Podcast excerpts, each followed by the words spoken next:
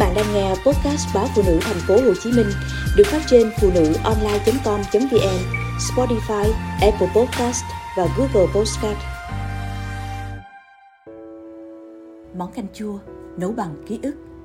Chồng tôi là người miền Tây. Món khoái khẩu của anh là canh chua bông súng nấu với lương đồng. Anh kể má nấu món canh chua ngon lắm. Lương phải dùng tro bếp chà cho sạch nhớt, vắt nước cốt chanh, rửa lại vài lượt cho hết mùi tanh Nước sôi thì má dầm me, nêm nếm vừa ăn mới thả lương vào, bông súng tước vỏ, cắt khúc. Đợi lương vừa chín tới thì cho bông súng vào, rồi rắc thêm ít ngò gai, lá quế. Ngày mưa dầm, ngửi mùi canh chua thơm lừng, đã nghe bụng sôi ùng ục cả nhà xúm xếp trong gian bếp. Nồi canh chua má vừa nhấc trên bếp xuống, nóng sực bông súng vừa chín tới, giòn ngọt, mấy khúc lương vàng ươm nhìn đã phát thèm.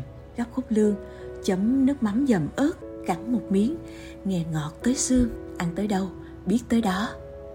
Chiều chồng, tôi hay nấu món canh chua lương. Nghe chồng nói lương tươi mới ngon nên tôi phải mua lương sống về nhà làm. Nhìn con lương quằn quại, uốn éo, tôi rần sợn, nhưng vẫn phải bấm bụng làm. Tô canh chua nóng hổi dọn ra, chồng vừa ăn vừa hít hà. Anh ước ao, phải chi có lương đồng thì ngon phải biết. Lương xứ này tanh quá bông súng thì lạc lẽo sao sao ấy. Có đợt tôi nhờ thúy, cô em chồng, gửi lương và bông súng ở quê lên. Nồi canh chua bông súng được tôi chăm đúng kiểu nhà quê. Chồng húp muỗng canh, gắp miếng bông súng, nhẩm nhẩm, rồi buông một câu nghe phát ghét.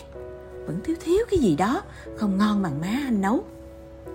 Nhiều lúc tôi tự ái, ghét lây cả món canh chua. Nhưng rồi thương chồng, thỉnh thoảng vẫn phải nấu trong ấm ức. Năm ngoái cả nhà tôi về quê đúng vào mùa mưa dầm. Má chồng quen lệ, mua lương nhốt sẵn trong lu. Trong lúc má làm lương thì chồng tôi lội xuống mương nhổ bông súng. Nhìn đám bông súng đỏ rực, cô tin háo hức lắm, được ba động viên. Tin cởi trần, lo dò lội xuống bùn. Nhìn vẻ rón rén, sợ sệt của Tin, chú út ôm bụng cười và chọc. Bộ dạng con như đi ăn trộm vậy đó. Đám bông súng đã héo hết rồi Tin ơi. Nghe vậy, tìm mạnh dạn hẳn lên. Mỗi lần nhổ được cổng bông súng, cô cậu thích chí, cười nắc nẻ. Còn tôi và Thúy thì sách sổ, tha thẩn trong vườn hái rau.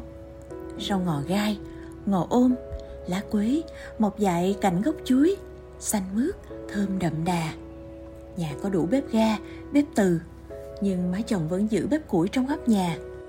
Cơm nấu bằng bếp củi dường như dẻo thơm hơn hẳn so với nấu bằng nồi cơm điện mâm cơm dọn ra trên nền gạch, cạnh bếp, trời như chiều lòng người, lại lác đác nổi mưa. Chồng tôi nhìn trời, rồi nói, y hệt mấy bữa cơm hồi tụi con còn nhỏ, má nhắc hồi nhỏ, thằng út háo ăn lắm, thấy chén ớt đỏ rực là thèm. Vậy mà cắn một miếng, đã la làng, nước mắt, nước mũi ròng ròng, má phải lấy đường cho ngậm. Vừa hết cay là ăn lấy, ăn để, đến nỗi sặc cả cơm. Thằng út mắc cỡ tại má nấu ngon quá mà. Chồng tôi chợt bùi ngùi. Nhỏ thúy hồi nhỏ, cái nết ăn đã thấy thương. Mấy cúc lương má gấp cho, cứ để dành trong chén. Cuối bữa, mới nhẫn nha ăn. Còn má, cứ nói thích chan nước canh.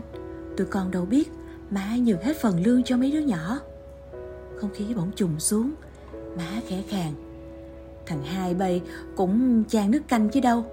Anh em con từ nhỏ đã biết nhường nhìn thương yêu nhau. Đến giờ vẫn vậy. Má rất mừng. Mắt má chồng tôi rơm rớm, nhỏ thúy buông chén cơm lào bầu. Đang vui, má với anh hai nhắc chuyện buồn không hà. Cô tin gấp khúc lương vào chén bà nội. Và nói, bữa nay lương nhiều lắm nè, nội ăn đi, đừng chan nước canh nữa. Cả nhà bật cười.